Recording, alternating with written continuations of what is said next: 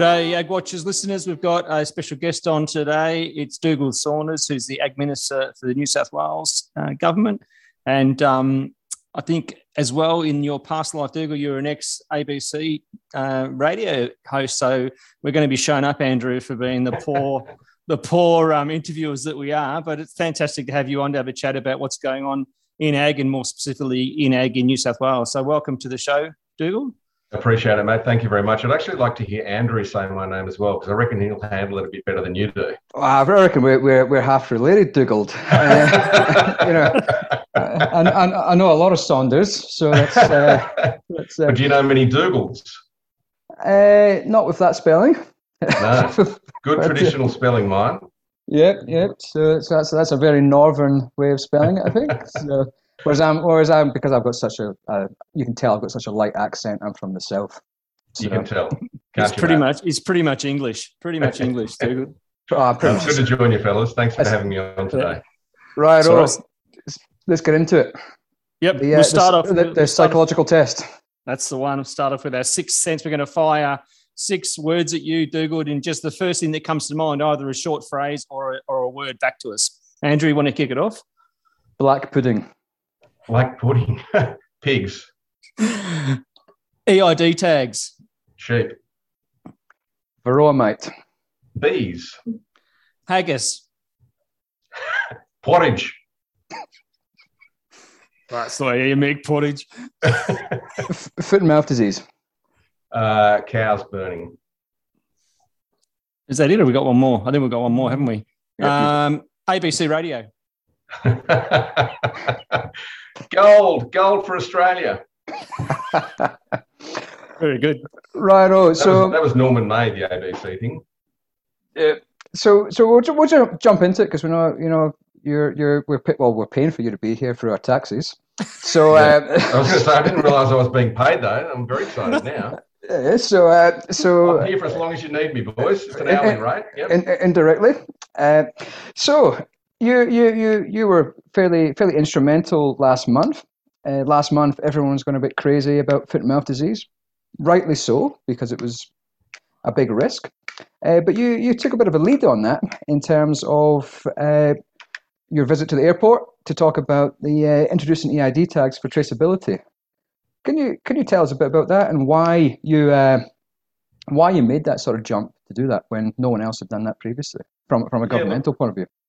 I guess the thing about foot and mouth disease ramping up quite quickly alerted a lot of people who were producers of beef and lamb and pork and goat. You know, any animal with a clothed hoof was worried very quickly about what that means. So, you know, I hear that. I'm connected to a lot of different farmers who very quickly react to hearing that something like foot and mouth is at somewhere like Bali, for example. And as soon as that happened, you start getting the sense that something doesn't feel great. And Bali sort of flared a fair bit because of the fact that it's such a popular destination for Australian tourism. And we were seeing, you know, over 100 flights a week returning from Bali with, you know, people that were going over there for a winter break and having a great time, and that's all happy days. But as soon as foot and mouth was detected there, it became a bit of a scare, I think, went through agriculture. So really, that was the time that I thought was needed to really show the importance of everyone having personal responsibility for their part with foot and mouth. And part of that involves people coming back from Bali. Part of that involves people importing legally or illegally meat products from around the world. And part of that involves traceability in all of our stock. And the glaring omission from that traceability scenario at the moment has been sheep and goats, to be honest. And I guess New South Wales has the opportunity, given the way that we interact, and we have the largest, you know, throughput of both of those, is that we need to be at the front end of the table to do that. And it's not an easy discussion. It's difficult. You talk to stock agents, you talk to stock owners, you talk to people in western parts who don't want to do this, and they feel like things that have been running for a while are okay. But if at the same time I need to stand there and hand on heart say we're doing everything we can, if we are not doing EID, then we are not doing everything we can. And mate, that's why I decided to go down that pathway. I did talk to a lot of people before making that call, but I feel like a national approach led by New South Wales with the feds running it from the top level is where we need to be. Do you think that, I was going to say, Dougal, do you think that was instrumental, that kind of approach with getting the message out there was instrumental in getting New South Wales farmers at the recent vote on it and it got across the line there? Do you think that was what was kind of, you know, leading the charge? I think that was actually my rousing speech at the, at the panel session about how FMD affected people in Dumfries, and also a bit of Dougal's work. Give him some credit. But in all honesty, part of that was about, I did a lot of chats to people at the conference leading up to the conference about the concerns they had around us not doing something. And you've always got two sides to the story, yeah? So it's not an easy thing to necessarily do. But again, with conference being on, I knew that was going to be a hot topic of debate for the conference. And I was really, really pleased to see, actually, after I presented my speech to the conference of New South Wales farmers, they then moved a motion very quickly to hold all other business and move to a vote on that because it was the topic of the room. And I think that was important to actually be part of that, help lead that, help provide the impetus for people who could see that this is necessary and have been thinking this for a while to pick up the ball and run with it, you know, and that's what happened. And I think at the end of the day, there are now people who are worried about what this means. Just to reiterate, this is the starting point of what the EID will be for sheep and goats. We haven't got a clear pathway yet as to what it'll be because we need to talk to all the producers. We need to talk about what has or hasn't worked in Victoria where they're already doing this. We need to talk to agents about how they want to see it rolled out in yards. All of the processes, you know, whether it's in Tamworth or Dubbo or Victoria or South Australia, all of the processes are part of the solution to this as well. So if you don't start the conversation, though, and say, we will do this and agree, and during that conference, I think it was on the Wednesday or the Thursday, we had our first Ag Ministers meeting with all other ministers around Australia, and I put that to them. They all agreed, so we now have an agreement on a national approach. First time ever. I think that's good news. And also cross-party as well. Which is good. Yeah, absolutely, and that's the thing. I mean, everyone can see the reality around what our biosecurity needs to be. It doesn't matter what party you're part of or where you are in the country. If we're not all a part of it, then again, we're not being fed income. I think the worrying sort of thing is that the reality is it's taken a scare to get people to change their mind. And the reality is that the evidence has been that we've probably needed a system plus EID for a number of years. But hopefully this is something that we can get on track in the next couple of years. But you talk about a scare, the same thing happens just with people and health. I mean, COVID. Yep.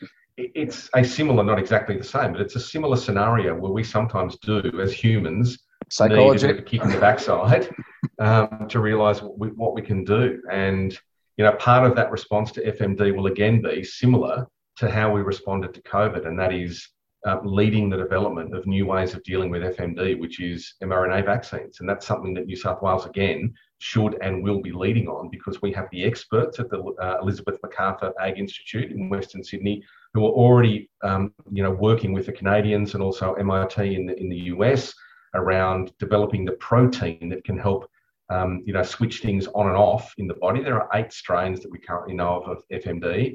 But you need to find a way of turning on or off the response from the body of the animal to each one of those strains. And that's what they're working on. Also lumpy skin. But mRNA, we all got to hear about what that was during COVID. And I think that was a great learning.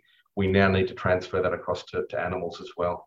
Yeah, that's right. I mean, fingers crossed we keep it out. And I was just presenting to a conference earlier this week in Biac, just south of me in Ballarat. And the question came up around, this big kind of media exposure of FMD and did things go too far, particularly with the price falls we saw in the last few weeks with cattle and lamb pricing. And I did say, look, hopefully it stays out, and that's the good. And the silver lining, if it stays out, is that we've got much more awareness of people coming into the country, much more awareness of people doing the right thing in terms of what they're declaring. But I think it's also extended to Dougal to more awareness again back on farm about is our biosecurity plan up to scratch. Are we doing the right things on farm in terms of foot bars and other measures to make sure you're washing down vehicles that are coming in or making sure they haven't got mud on them? So do you think that also kind of extends that? Yes, it was a scare. Hopefully it stays out, but it's kind of given us a bit of a shake-up to make sure we're kind of, doing everything right, and EID is a part of that as well. Yeah, absolutely. And you're right, Matt. And what that does is it gives us, again, the opportunity to talk to farmers one-on-one, or through, in New South Wales, it's through local land services, LLS, to talk to farmers one-on-one about what their biosecurity farm plan is. And if you haven't looked at it for 2 or 3 or 5 years, like, you're kidding yourself now. You've got to be looking at it again. So have you got a sign at the front gate saying, do not enter without calling this number, the farm manager or whoever's going to be there, or if it's you. All of those things, they're simple things that form the starting point of how people actually deal meaningfully with biosecurity. And for some, it might be weeds. For others, it might be foot and mouth or lumpy skin or Varroa mite. But, it's whatever it needs to be for your farm. And dairy is a really good example where if you're near a road, people often just go for a little wander and think they can go into your property. I mean, it's a scary scenario, but it's an educational one where we need, as an industry, as an agricultural industry, to take the reins now and say, we have control. So if you want to come on the farm, I need to know you're coming and what you're doing here when you're here, not just popping in to look at the cows. That's not acceptable. Or take a selfie for Instagram in a canola field. Exactly. Yeah. I was just thinking that as well. We're just getting close to the season when it's going to start going all golden, and you'll have all the tourists walking through the paddocks again. Yeah. So you mentioned one thing there. Let's move off FMD, because that's done a death the last month or so. Varroa mite is a biosecurity problem that is actually here and active. Have you got an update on what's happening there? Yeah, sure. Look, the Varroa mite, I guess in my former career, you mentioned ABC Radio. I talked about Varroa mite on radio for over a decade as far as preparations and when it gets here, not if it gets here. And then, eventually it did get here, which was a bit of a shock to everyone. But in some form, it was actually, so we do actually finally have it now.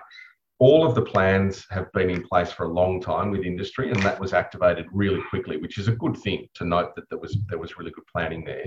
Doesn't stop the shock for people, and we're dealing with recreational beekeepers and also commercial beekeepers who have different operations, but at the end of the day, for most of them, the bees are like their family. It's one of those things. It just is. If you know beekeepers, they're passionate and it matters to them. So it's been a really hard journey. At the moment, where roughly the mid-80s as far as infected premises. Most of those are still in that general area of, I'll say, Newcastle, Hunter, Port Stephens area.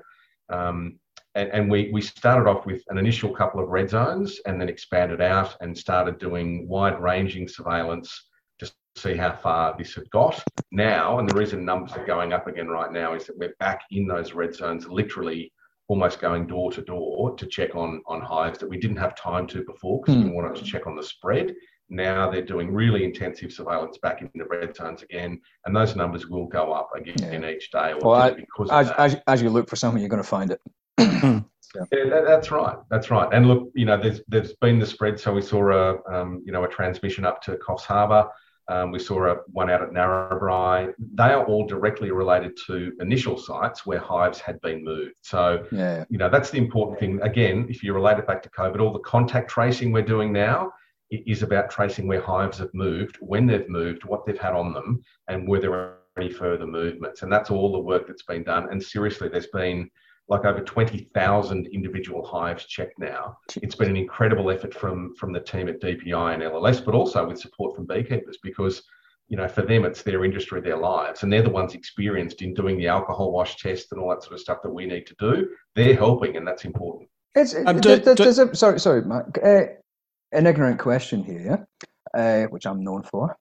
In terms of, like you mentioned, commercial beehives plus hobby beehives, is every beehive registered? Well, that's part of what's probably been shown during this horrific incursion, is that not every beekeeper is registered. And if you have one hive in New South Wales, and I'm not sure what it's like for every other state, but I think it's the same. If you've got one hive, you should register it. It's an expectation. Very simple thing to do on the DPI website. And it's just about that recognition that you have bees, and that could mean that you're a risk to other biosecurity.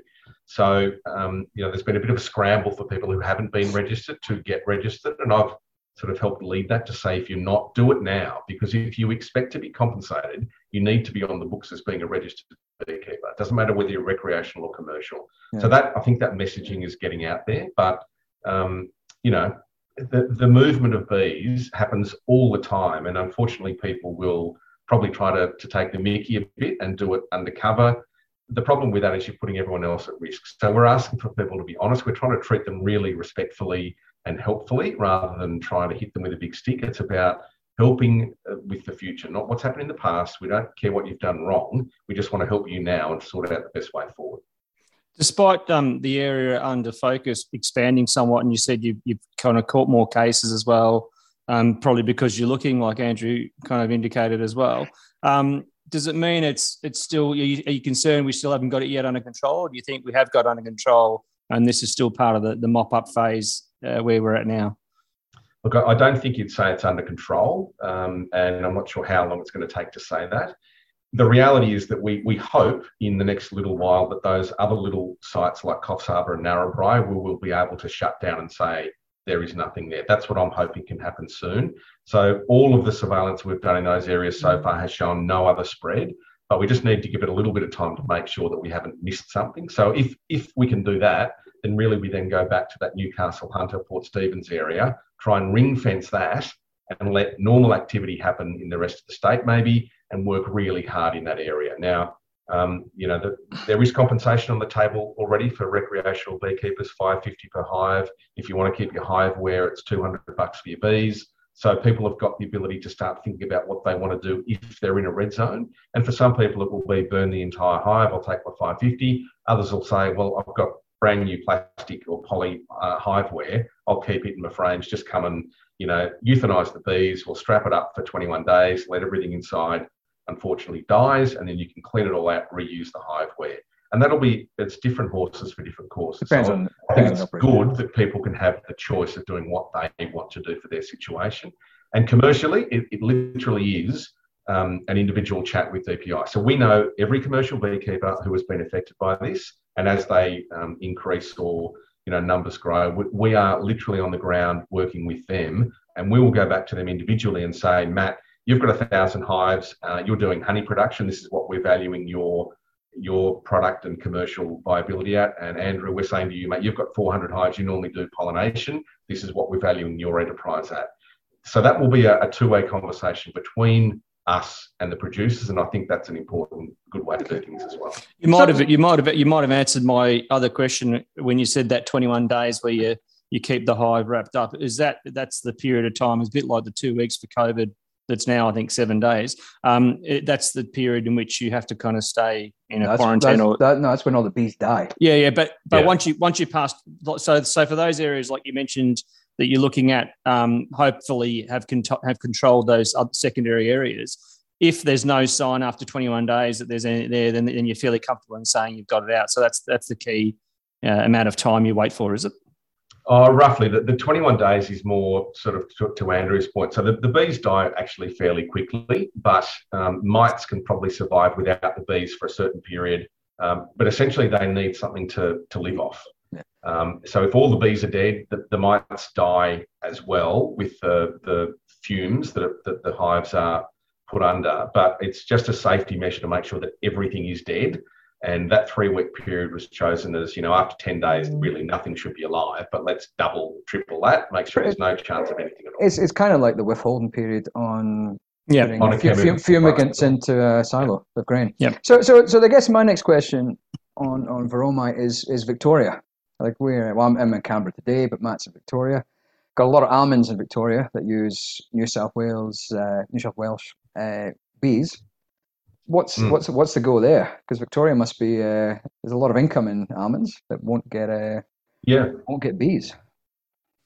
Look, I mean that's a decision to close that border from the Victorian government, which I won't say I'm completely perplexed about, but it is a little bit disappointing given all of the measures we've put in place to make sure that any hive movements will be safe. Now, you know, it's a decision that they can make, but ultimately they're the ones who are going to have to deal with a lack of production from almonds. And I would not be surprised if we don't hear a fair outcry at some point from those almond producers saying they're literally across the river you are killing us, let them across. Because, you know, the river isn't going to stop these zipping across. No. Let's be completely honest. So why pretend? And look, the permit system we have in place, there are significant hurdles you have to jump over. There is significant compliance on the ground that we'll be running. We've got 26 new compliance and surveillance officers who will be at those hotspots. So we know where all those areas are. As a commercial beekeeper who wants to be involved in pollination, you've had to register, you've had to do your alcohol washes, prove you've got nothing. You've had to do a short online course with TOCAL to show you understand everything that's going on. You have to have provided all of your movement details for the past 2 years so that we know where you've been. Then you have to put the exact location you want to be to do your pollination before you go. And we're not just talking about a farm name, we're talking about a GPS locator. Okay. So that when you are there, our DPI staff know exactly where you are and they know your lat and long, and they can go exactly to you and say, right, you're supposed to have 200 hives here, why are there 5,000? And, you know, literally, like, they will know what you're supposed to be doing and when. That's important. And then there's also the agreement now around the use of miticide strips. So that is an effective way of saying if there was any chance of any mites being in any of those hives, they will be killed. And the spread of that is so low risk, it's almost nil. And yes, it will mean you can't use the honey because you've got miticide strips in, but it's not about the honey for that, it's about the pollination. So let's deal with that. But the risk of an outbreak is so low, and there will be literally daily checks of, not everyone's hives, but daily checks somewhere in that area from our compliance officers to make sure everything's on track. So Dugald, I'm Scottish, as you know, and you're obviously descended from the Scots. So we always have the old saying, you know, plan for the worst, hope for the best, but focus on the worst because we're moribund. You've mentioned that you're doing 20,000, I think you said, tests of individual hives, which I imagine isn't something that takes 2 seconds. You've got 28 new compliance officers. They wouldn't be just focused. Typically, they would be spread across a whole bunch of other industries as well, yeah? I'm assuming not just bees, yeah? Well, literally what we've done is we've uplifted. So we've got compliance officers doing work all around the place anyway, but for pollination work specifically, we have created 26 new roles to focus on exactly this. They're not going to inspect every single hive, but if you've got that 400 hives, they'll be looking at a percentage of your hives doing the alcohol washes with you to make sure that, yep, as you say, you've got your miticide strips in, yep, check. All of that stuff will be checked on the ground to make sure. But these resources, the general resources that are doing this type of activities over the last, let's call it 8 weeks, let's think worst case scenario, yeah? Let's say, for instance, we did have an FMD outbreak. We did have Varroa outbreak and continuing COVID outbreaks. Let's say, would you have the resources in New South Wales to deal with all of that at the same time? We stretch pretty thin, I would have thought. Yeah, geez, you are a moribund fella, aren't you? Scottish, yeah. Now, look, it's one of those things, trust me, we've talked about it because you do need to focus on the worst case scenario. And the reality is if we get foot and mouth, it would be, first of all, whichever state it got into would be the leading state and everyone else would back that in straight away. But you know, we would be there as one of the first responders for FMD, as we are for Varroa, because of our capabilities as a state.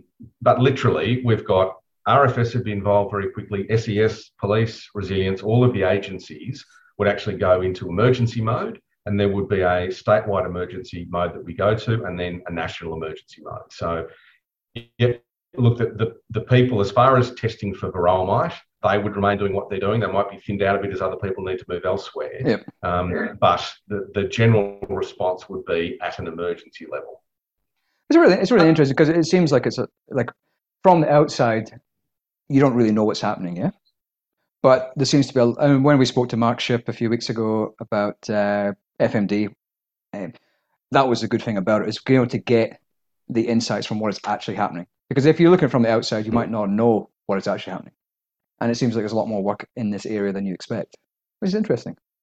Yeah, and it is interesting, and it's hard to, you know, not every Joe public wants to know what's happening, right? They focus on what's important in their lives, and then suddenly something sparks up and they might jump and latch onto that and think, hang on, I've never heard this before, what's happening?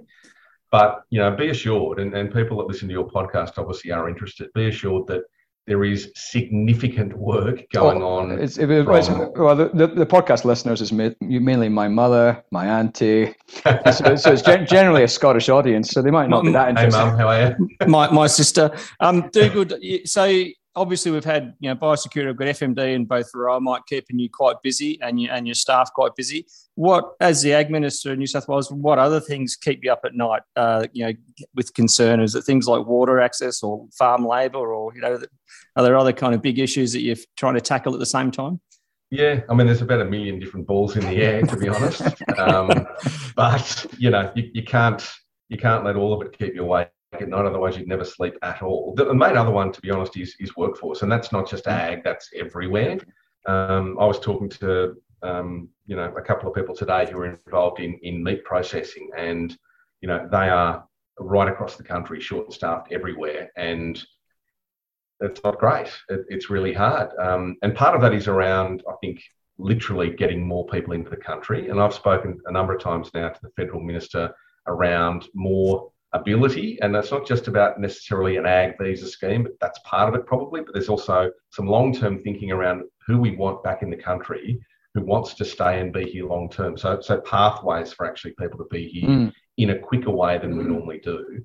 And obviously with that comes some risk, but the feds really need to do something meaningful, not just for ag, but across the board to get people back in, because we're anywhere between 200 and 500,000 people short of where we were 2 years ago.